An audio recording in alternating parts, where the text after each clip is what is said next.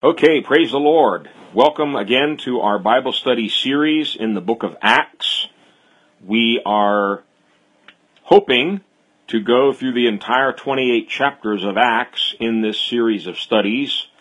Uh, we've made it up to chapter 6, which is actually uh, part, part 5 of 12 parts that we'll be doing in this series. And as always, I want to remind you and anyone new listening that all of these studies are recorded. They're also broadcast on the internet and the audio recordings as well as notes are available in several different ways. Uh, you can access them through our website, new-life-ministries.org. Uh, you can also subscribe to the New Life Ministries podcast. That way you get each update, whether it's a recording or a new set of notes, automatically sent to your smartphone or other device. You can also uh, join us live, either on the telephone or you can log into the internet at mixlr.com and follow the broadcast name New Life Ministries if you are following in the notes, which I strongly recommend because we cover lots and lots of scriptures, and rather than trying to look all of them up in your Bible, we try to put the main texts already into the notes so you can read right along without having to flip back and forth in your Bibles. Sometimes we add new things spontaneously as we go along, but the main heart of the message should already be in the notes to make it easier. Okay, we have come to page 77 in the notes, and again, this is part 5, uh, entitled Choosing the Seven. And in this part, we've looked at some interesting developments that took place in the early church. We're not sure of the exact timeline, but it seems that about 10 years may have passed since the day of Pentecost and the birth of the church. So we're, we're looking at some time since then that the church has been growing and also experiencing some growing pains. And we started this chapter off with the choosing of the seven deacons to meet a need that had arisen in the church uh, to help with the administration of food for the widows. And two of those seven that were chosen, we would normally refer to them as deacons because that, that's what they were and that's what they did. Um, very significant men of God, one of which we're now tracing further in this section. In the next part, we'll look at the other one. Uh, in the present study, we're looking at Stephen, first one listed there in the seven that were chosen. And next time around, we'll be looking at another one of those deacons, Philip. Stephen has the distinction of being the first martyr in the early church, and we're about to find out exactly what happened to Stephen that led up to his being the first Christian that we know of that was put to death for his faith. And just to recap a couple of other important things, we've been watching this build over a period of time, going all the way back to Acts 4, when there was this conflict between the religious Jewish establishment and the apostles and the Christians in the early Jerusalem church. Initially, there was jealousy, uh, a couple of arrests, a few threats and warnings for them to stop talking about Jesus, stop preaching Christ in Jerusalem. Of course, they continued right along doing that. Uh, then eventually there were floggings, and by Acts 5, we can see it starting to reach a new level where they were furious against these apostles and actually wanted them put to death. So that was a major uh, warning flag that at some point this jealousy, this animosity towards the way was going to boil over and they were actually going to give vent to their hatred and anger and start to kill these Christians. It gets much worse in the next chapter. But for now, we want to stay focused on Stephen. And we saw that he was brought before the Sanhedrin, all of the high priest and his council and all these Jewish experts and leaders, and answering a number of trumped up false charges and accusations against him that he was blaspheming God and blaspheming Moses and blaspheming the temple and all kinds of nonsense. And in a long, eloquent speech, he went through the whole history of Israel, showed his great knowledge and love for Israel, identifying himself repeatedly as one of them, uh, talking about our people and our fathers. And then it's only at the very end of his speech, the final few verses, that the whole tone changes from one of the history of Israel to a bold and scathing rebuke of all of these religious leaders. And it has often been said if he had just left off those final few sentences, he would have been okay. He could have kept going about his business, preaching, and we, we learned that he was doing mighty signs and wonders. Many more people probably could have gotten healed and a lot more people could have been brought to the Lord. But God's ways are not like our ways. And God's thoughts are not like our thoughts. And that was not what God's way was going to be. God so deemed that at this point in time, the church was going to witness its first martyr. Not just a witness, a real martyr for the faith. And what really got Stephen in trouble, picking it up again in Acts 7, the whole seventh chapter of Acts deals with his speech responding to these charges. You have to work your way all the way down to verse 51 to see where it really, really goes south. And that's where we pick it up. You stiff necked people with uncircumcised hearts and ears, you are just like your fathers. You always resist the Holy Spirit. Was there ever a prophet your fathers did not persecute? They even killed those who predicted the coming of the righteous one, and now you have betrayed and murdered him. You who have received the law that was put into effect through angels, but you have not obeyed it. Now let's stop there. We're not to the end yet. But as you can well imagine, uh, these words didn't go over very well. This again is the religious elite. These are the high priest and the, the priests and the experts.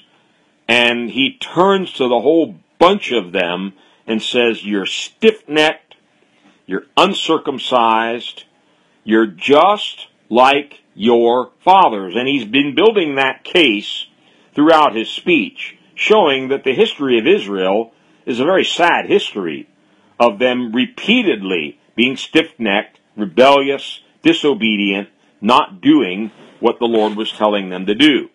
Now he brings it home and he says, You're just like that.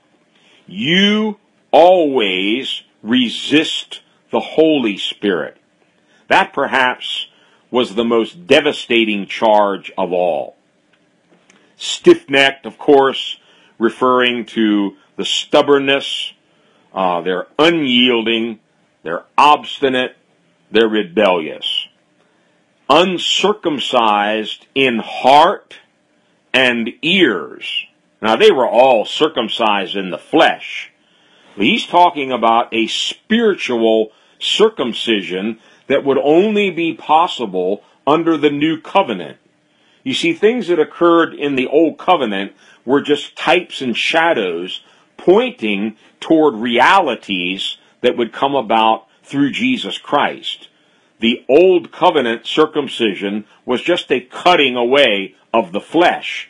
The new covenant circumcision, the real circumcision, takes place in the heart. It cuts away the calluses, the hardness, the stoniness of the heart so that it's tender before God. And there's a circumcision of the ears that must take place. So many times in the New Testament we read, He that has ears to hear, let him hear. And even Jesus repeatedly thundered against this same religious group saying, You can't hear. You can't see. Your eyes are blinded, your ears are closed, and you can't be saved. you can't be saved as long as your ears are plugged and your eyes are blinded. And this indictment against the Sanhedrin is very clear. You can't hear, you can't bend or yield, and finally, not just once in a while, you always resist the Holy Spirit. Now, let's go back. How did the church begin on the day of Pentecost? It began with the promised outpouring of the Holy Spirit that the Jewish prophet Joel had predicted many, many years earlier. Now, the church is enjoying this outpouring of the Spirit, moving of the Spirit, gifts of the Spirit. The church has been growing by leaps and bounds, and the religious establishment has consistently been resisting that movement. Stephen hits the nail right on the head. You're always resisting the Holy Spirit, and you're just like all of your fathers. See, that's been the problem for centuries. You're always resisting God, resisting the voice of God. Now, you're resisting the Holy Spirit. And the fact that he's basically prophesying his own death. They're going to put him to death. And he's saying, You're no different than your forefathers who killed so many of the Jewish prophets that God sent to them. He says this Was there ever a prophet your fathers did not persecute? They even killed those who predicted the coming of the righteous one. That's Jesus Christ. And now you have betrayed and murdered him like Peter did several times in his preaching. Stephen also says, You betrayed and you murdered Jesus Christ, the Messiah, the Prince of Life. You've always had this tendency not only to resist and to reject the prophets that God sends to you, but very often you've put them to death. And these words are very similar to some of the rebukes that Jesus spoke against the Pharisees and religious hypocrites, some of whom are in this same council now. We talked about that in previous studies. The high priest and some of his cronies are the same ones that were involved in the trial and crucifixion of Jesus. And the indictment comes in Matthew 23 from verse 27 down to verse 35. It says, Woe to you, teachers of the law and Pharisees, you hypocrites! You are like whitewashed tombs, which look beautiful on the outside, but on the inside are full of dead men's bones and everything unclean. In the same way, on the outside, you appear to people as righteous, but on the inside, you are full of hypocrisy and wickedness. Woe to you, teachers of the law and Pharisees, you hypocrites!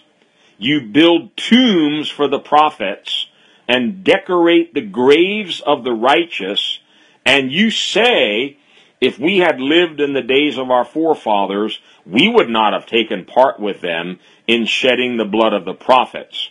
So you testify against yourselves that you are the descendants of those who murdered the prophets. Fill up then the measure of the sin of your forefathers. You snakes, you brood of vipers, how will you escape being condemned to hell? Therefore I am sending you prophets and wise men and teachers, some of them, like Stephen, you will kill and crucify, others you will flog in your synagogues and pursue from town to town. And so upon you will come all the righteous blood that has been shed on earth, from the blood of righteous Abel to the blood of Zechariah, son of Berechiah, whom you murdered between the temple and the altar. So, while Jesus was on earth, he warned his disciples repeatedly, as they treat me, so they're going to treat you. The same hatred, the same murder that they bring against me, you'll be facing one day. They are going to persecute you. They're going to bring you before the courts and the judges, and you're going to have to testify in court. All that is now being played out in the book of Acts. Next thing Stephen says is in response to their accusation that he was blaspheming Moses and blaspheming the law, he turns it right back on them and says, You who have received the law that was put into effect through angels, but have not obeyed it. Oh, wow. To tell these religious experts in the law of Moses that they don't even obey the law. Well, Jesus had told them that too. You tell everybody else to obey these laws, but none of you keep them. They're hypocrites. Let me read to you this portion in the Message Bible, kind of a loose modern translation. Acts 7 verses 51 to 53 again from the Message translation. And you, the priest, the Sanhedrin, you continue so bullheaded, calluses on your hearts, flaps on your ears, deliberately ignoring the Holy Spirit, you're just like your ancestors. Was there ever a prophet who didn't get the same treatment? Your ancestors killed anyone who dared talk about the coming of the just one. And you've kept up the family tradition. Traitors and murderers, all of you. You had God's law handed to you by angels, gift wrapped, and you squandered it. My goodness. You can imagine by this point in time the, the level of angst and anger and fury that is starting to build in the room. Nothing more needed to be said, and matter of fact, nothing more could be said. That was it. They had sought to put Stephen on trial, and instead, he has become the prosecutor, and the guilty defendants are the high priest and all of these Jewish leaders. And it's not really Stephen, it's the Holy Spirit in Stephen that is speaking these words. And let me pause again and remind us every time they faced persecution, rather than backing down rather than caving into fear and the threats that the Jewish leaders were giving them, they did just the opposite. They gathered together, they prayed, and they asked the Lord to give them more boldness, to stretch out his hand, to heal with signs and wonders and miracles. And you can see each time the fury and the opposition escalates, so does their boldness. And one of the things that I pray happens to all of us as we move through this study in the book of Acts. It increases our confidence and our boldness as Christians. We don't need to be politically correct. We don't need to mince our words to try to please people. These men were not men pleasers. And when they had something to say, they said it. And very often it cut like a sword or as a saw, more literally. And they had to know the consequences of the way they were speaking, but they didn't back down. They knew in whom they had believed. They had already received fair warning that you're going to be persecuted, you're going to be dragged before the courts, and some of you will be put to death for your faith in me. But they didn't back down. And this should give us real boldness when we see the way these early Christians stood firm for their faith in the face of opposition. They didn't back down. Their, their continual refrain was, we must obey God and not men. In other words, we must please God and not try to please people. Well, here comes the ending. Acts 7, verses 54 to 60.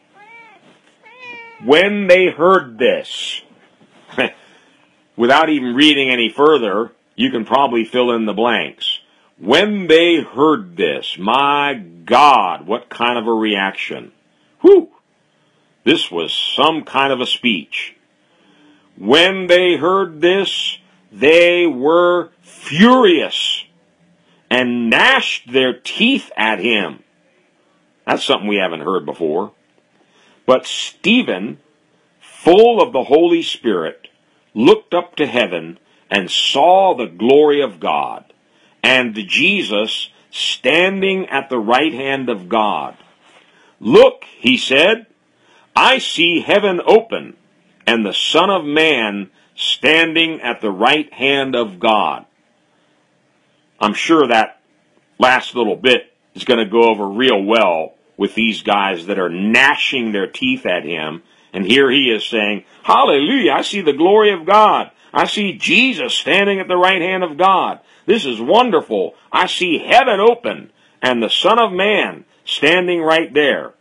Well, verse 37, at this, they couldn't handle it anymore. They just couldn't stand it.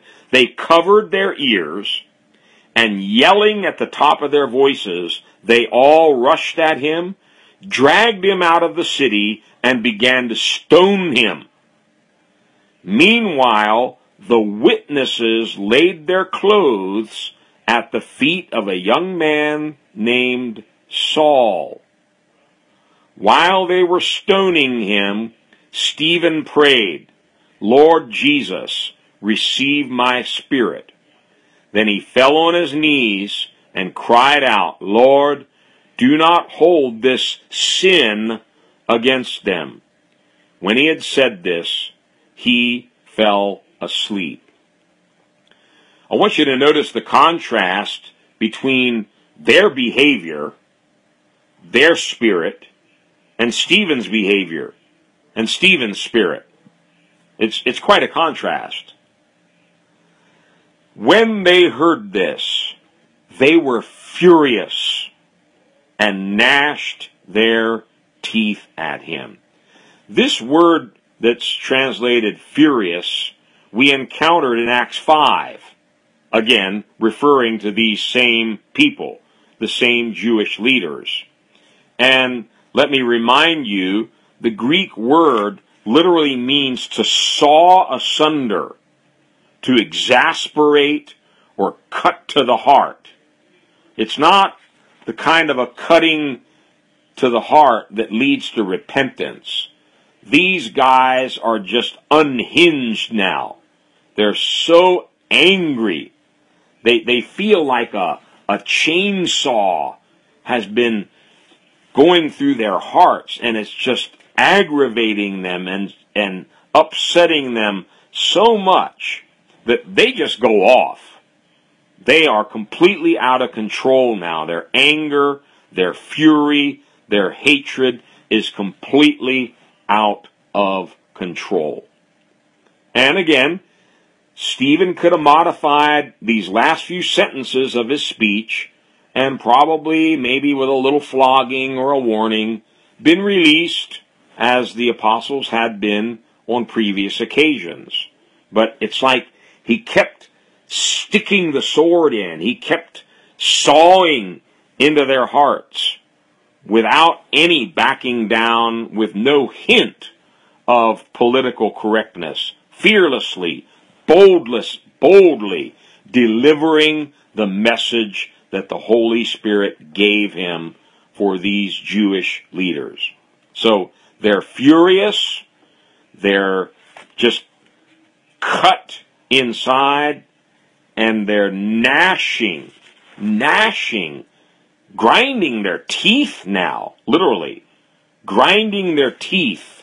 They're so angry at Stephen. And one loose translation is, we're so mad we're going to have this guy for dinner. I mean, they were like wild animals now. Like lions ready to rip their prey apart. Just angry and gnashing their teeth. They, they can think of nothing now but killing this man. But notice the contrast. They're like wild beasts completely out of control, overtaken with their anger. But Stephen, full of the Holy Spirit, first time we were introduced to Stephen, he was full of faith and full of the Holy Spirit. Last time we're going to see Stephen, he's still full of the Holy Spirit. What a way to start and end. But Stephen, full of the Holy Spirit, looked up to heaven and saw the glory of God and Jesus standing at the right hand of God. Not a hint of anger, no indication that Stephen is coming unhinged or trying to fight back or resist these characters in any way, shape, or form. It says he was full of the Spirit.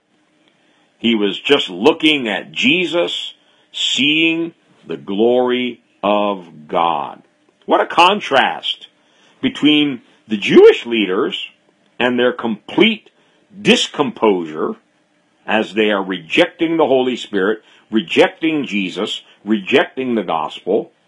And here's Stephen. We already read he had a face that looked like an angel, full of the Holy Spirit, seeing Jesus and praying for their forgiveness. Now, I want to look more closely at this next statement. He saw Jesus.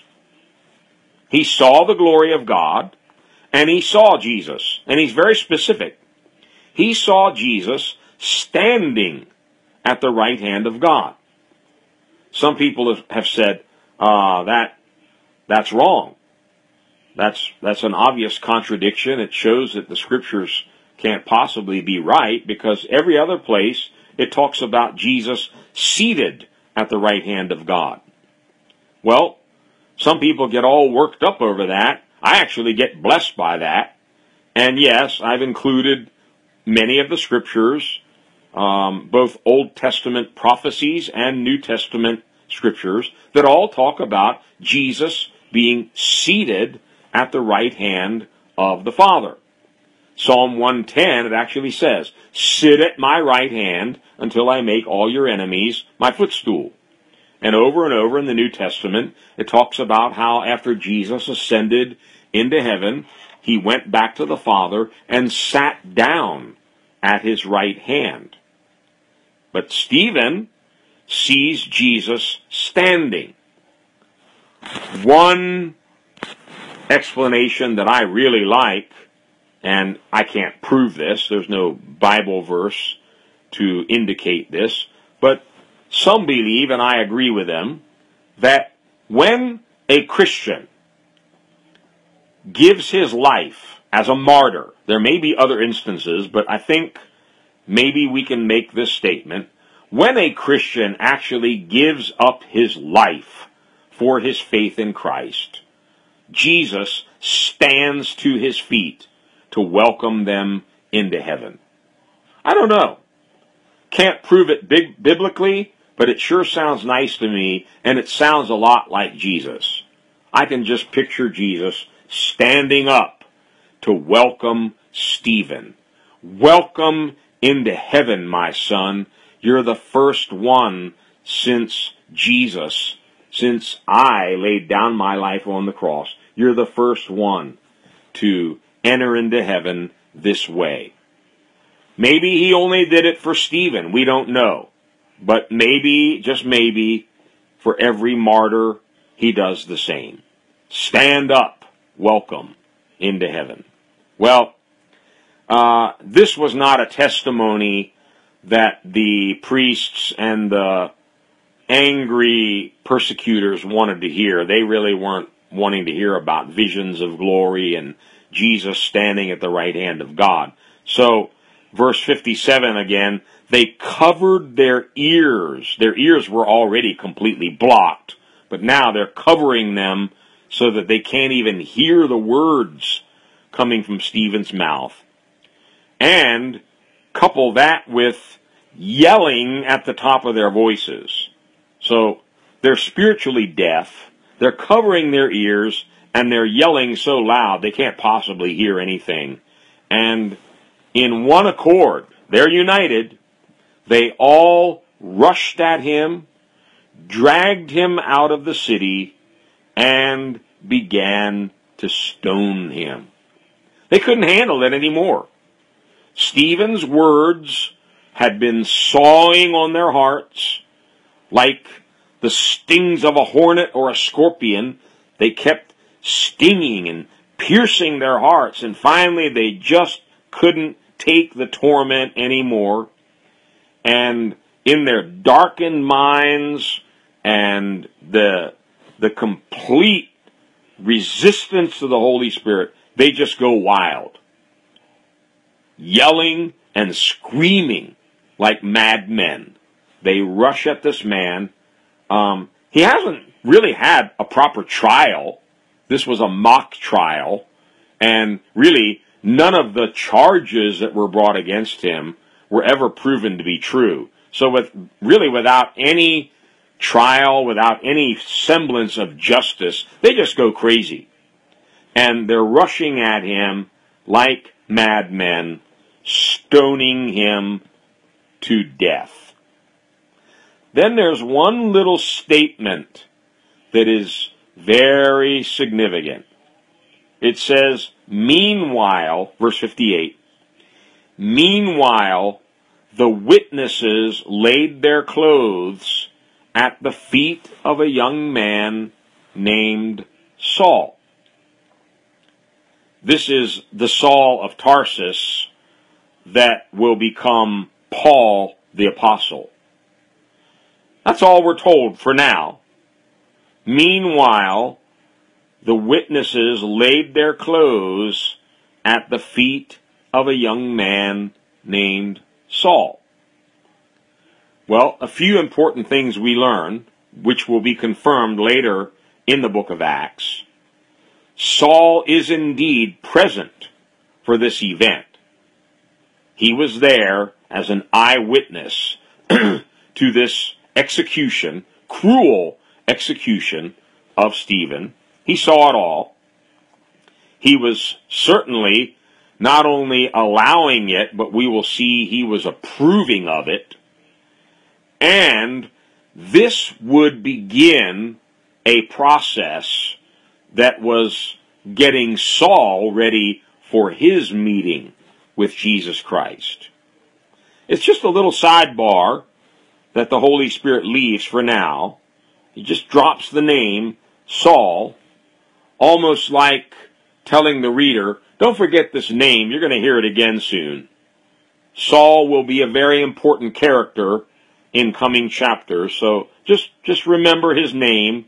We're not going to say much more about him right now, except that he was standing guard over the clothes of Stephen's executioners. So they would have taken off their outer robes and garments so as not to get them stained with blood as they're executing this guy. And Paul, still known as Saul here, is the one that's guarding the clothes of these executioners. Now, let's fast forward. Now I'm jumping around quite a bit. Uh, we haven't even read anything yet about Saul's conversion, him becoming Paul the Apostle. Many years later, when Paul the Apostle would be giving his own personal testimony, we can learn what a profound effect this event had on his life. Watching Stephen, his face like an angel, no anger, no bitterness, no unforgiveness, dying at the hands of these cruel madmen, one of whom was Saul. He's a part of their company. It had to have made a great impression on him, not only seeing Stephen's composure, but hearing his words. Father, forgive them. Forgive them. Don't hold this sin against them. In Acts 22:20, again, this is years later, Paul is giving his personal testimony. Listen to what he says. Acts 22:20. And when the blood of your martyr Stephen was shed, I stood there giving my approval and guarding the clothes of those who were killing him. This had to have really pierced his heart after he came to Christ, realizing that he was party to the execution of the first church martyr. Paul was there. He was a part of the whole thing. It had to have really marked him and affected him deeply and greatly. Now back to Stephen. While they're stoning Stephen, he prayed, Lord Jesus, receive my spirit. Then he fell on his knees and cried out, Lord, do not hold this sin against them. Without any question, this crowd has gone berserko. They're sinning grievously, sinning, committing murder and all kinds of injustice against this innocent man, Stephen. But what's his prayer? Lord, do not hold this sin against them. And when he had said this, he fell asleep. I'm pretty sure Saul heard those prayers. I'm pretty sure. Lord Jesus, receive my spirit, and Lord, do not hold this sin against them. You probably already noticed how similar this is to Jesus' death on the cross. Listen to the similarities in the prayers. Stephen prayed, Lord Jesus, receive my spirit. In Luke 23:46 on the cross, Jesus had prayed, Father, into your hands I commit my spirit. Same thing. Father, receive my spirit. They're not killing me. I'm laying down my life and I'm giving my spirit back to you. They weren't killing Stephen. Stephen was laying his, his life down for Jesus Christ. Stephen prayed, Lord, do not charge them with this sin. Well, on the cross, Luke 23:34, Jesus had prayed, "Father, forgive them, for they do not know what they do." We learn something very important here about Stephen. He had the very spirit of Christ. It was visible, it was audible. All of his persecutors, all of his attackers saw it and heard it. The very Spirit of Christ manifesting through Stephen. His face looks like an angel. His voice full of grace, full of forgiveness. He's laying down his life. giving his spirit back to God, and praying that God would not hold their sin against them. What an amazing picture the Holy Spirit paints for us here through the pen of Luke and left for us now to read and study and ponder the account of the first martyr in the church. Let me read this whole portion again from another translation from the Message Bible. Acts 7, verse 54 to 60 from the Message Bible. At that point, they, that's the Jewish attackers, at that point, they went wild. A rioting mob of catcalls and whistles and invective. But Stephen, full of the Holy Spirit, hardly noticed. He only had eyes for God, whom he saw in all his glory with Jesus standing at his side. He said, Oh, I see heaven wide open and the Son of Man standing at God's side. Yelling and hissing, the mob drowned him out. Now, in full stampede, they dragged him out of the town and pelted him with rocks. The ringleaders took off their coats and asked a young man named Saul to watch them. As the rocks rained down, Stephen prayed, Master Jesus, take my life. Then he knelt down praying loud enough for everyone to hear, Master, don't blame them for this sin. His last words. Then he died. Saul was right there, congratulating the killers. Think again about the stark contrast between the behavior, the spirit, the total discomposure of these Jewish leaders, supposedly the representatives of God, the representatives of those who know the law and keep the law, the righteous elite. Look at their behavior. Like a mob, a rioting mob with catcalls and whistles and invectives, just hissing and gnashing their teeth like wild animals, stampeding upon Stephen, stoning him with anger and hatred. Compare that with Stephen. He's not at all been out of shape. He seems to have perfect peace.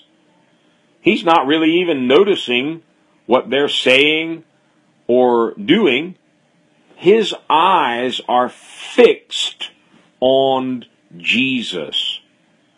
Boy, you talk about a, a living example, a living demonstration of what the book of Hebrews tells us to do.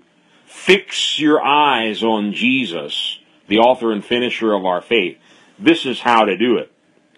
Stephen, in the face of unbelievable suffering and attack, rejection, and opposition, his eyes are fixed so much, he says, all I can see is the glory of God and Jesus standing at the right hand of God. Wow. What a testimony. And again, we have to ask ourselves if only God had spared Stephen's life, think of how many more years of fruitful ministry he might have had preaching, teaching, um, working many signs and wonders, training others to follow in his footsteps, perhaps even launching out on apostolic mission trips with with Paul or one of the other apostles. But again, God's ways are not like our ways. God does things that we can't understand, and He has His own eternal and wise purposes. This was Stephen's destiny. It was God's plan for his life. Period. So be it. Amen. We're not sure how long of a period transpired between his being chosen as a deacon and the end of his life. Um, may not have been that long a period of time, but in bringing this whole part five to a conclusion, we do know that a considerable amount of time has transpired between Acts chapter 5 and where we are now ending. Could have been a number of years, actually, that the Jerusalem church was growing. Many more souls, including priests, we saw, were being added to their number.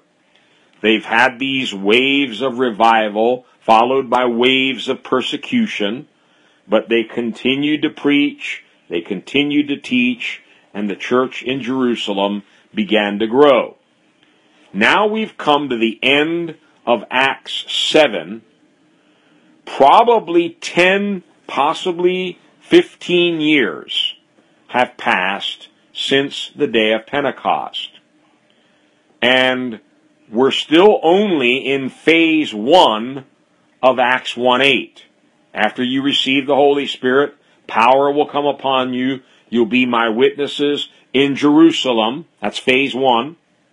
Then Judea and Samaria. We haven't gotten to that phase yet. That's coming in Acts 8 and 9. And then phase three, you're going to go to the uttermost parts of the earth. We won't even begin phase three until we get to Acts 10. So basically, we're still in the first phase of this three phase Great Commission Jerusalem, Judea and Samaria, and then the ends of the earth. They're still in Jerusalem.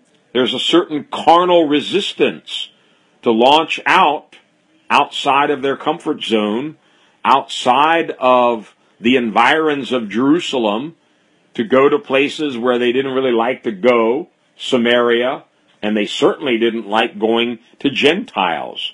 But in part six, we're going to see how God supernaturally launches them out from Jerusalem into Judea and Samaria. And he's going to use the man we just read about, Saul of Tarsus, and he's going to use persecution to do it.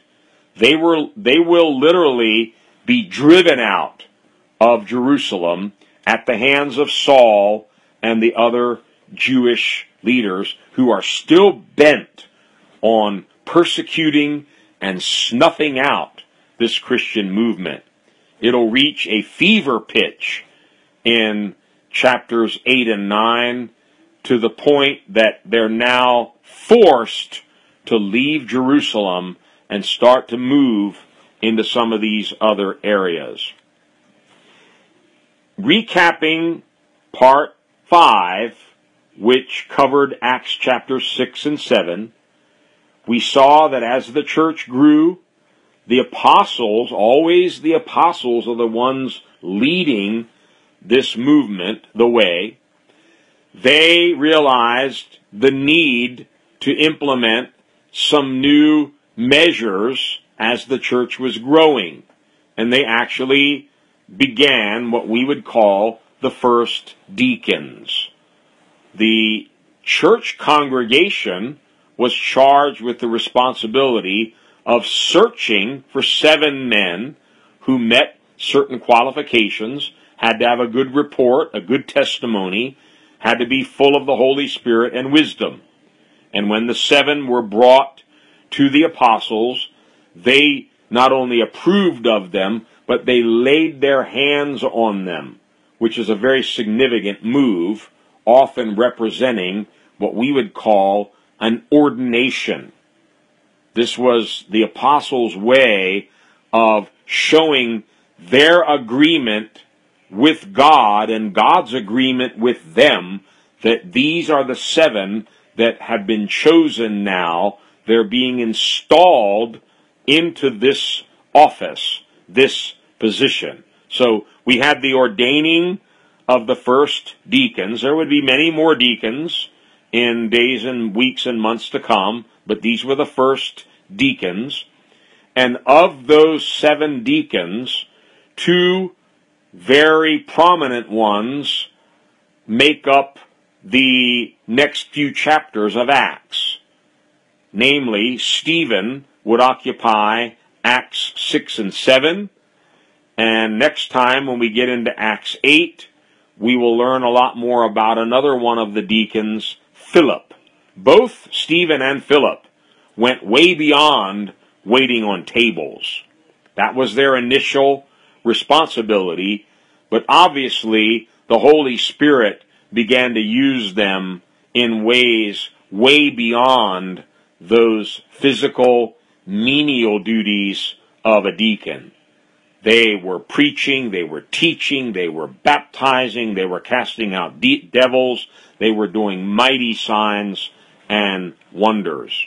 And of course, with each new wave of revival and miraculous power, there came a new wave of opposition.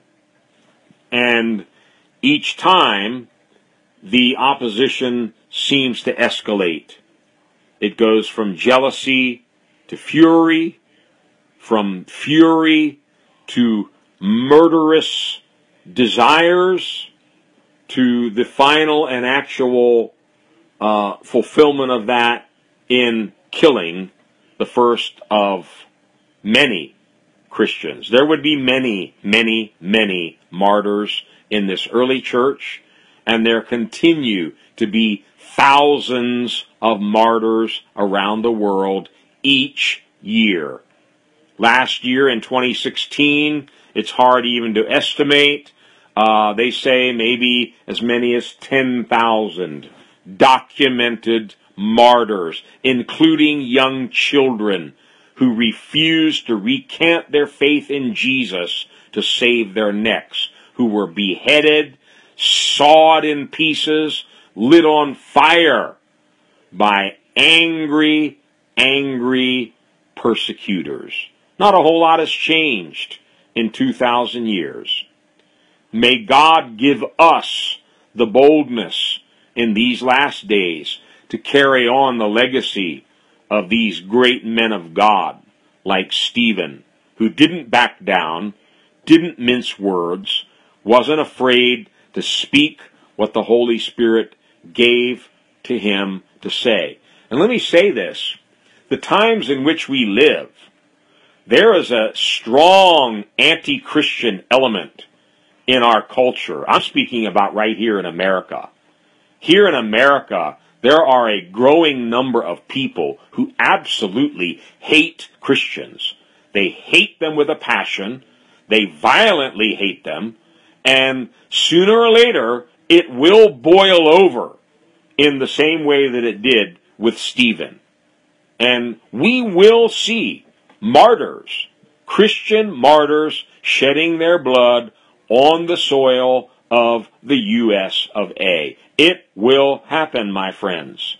And we can't live in this fairy tale land that, oh, we're in America. That would never happen to Christians here. Oh, really? If you listen to the way people in the culture are speaking, you see the hatred, the anger. They will spit on Christians. They will curse them out. They will shake their fists, gnash their teeth at them. It's just a matter of time before it escalates to this next level. So, we had the choosing of the seven. We have the execution of one of them. And next time, we'll trace the ministry and the life of another one of these deacons, Philip, who would eventually be recognized in the church as an evangelist, the evangelist Philip. And we're also going to start to hear a lot more about this man whose name was dropped right at the end of Acts 7, a young man named Saul. Saul of Tarsus.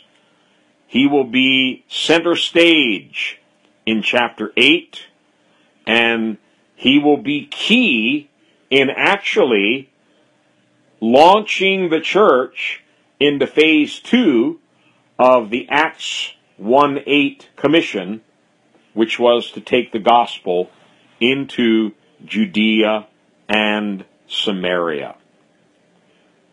Before we close, let me just read, jumping ahead, let me just read the first three verses in Acts 8 to sort of set the stage for our next study. And Saul was there. Remember, this is linking right to the stoning of Stephen. And Saul was there, not only guarding their clothes, Saul was there giving approval to his death. So he's all for it. He's in lock, stock, and barrel with the rest of these Jews.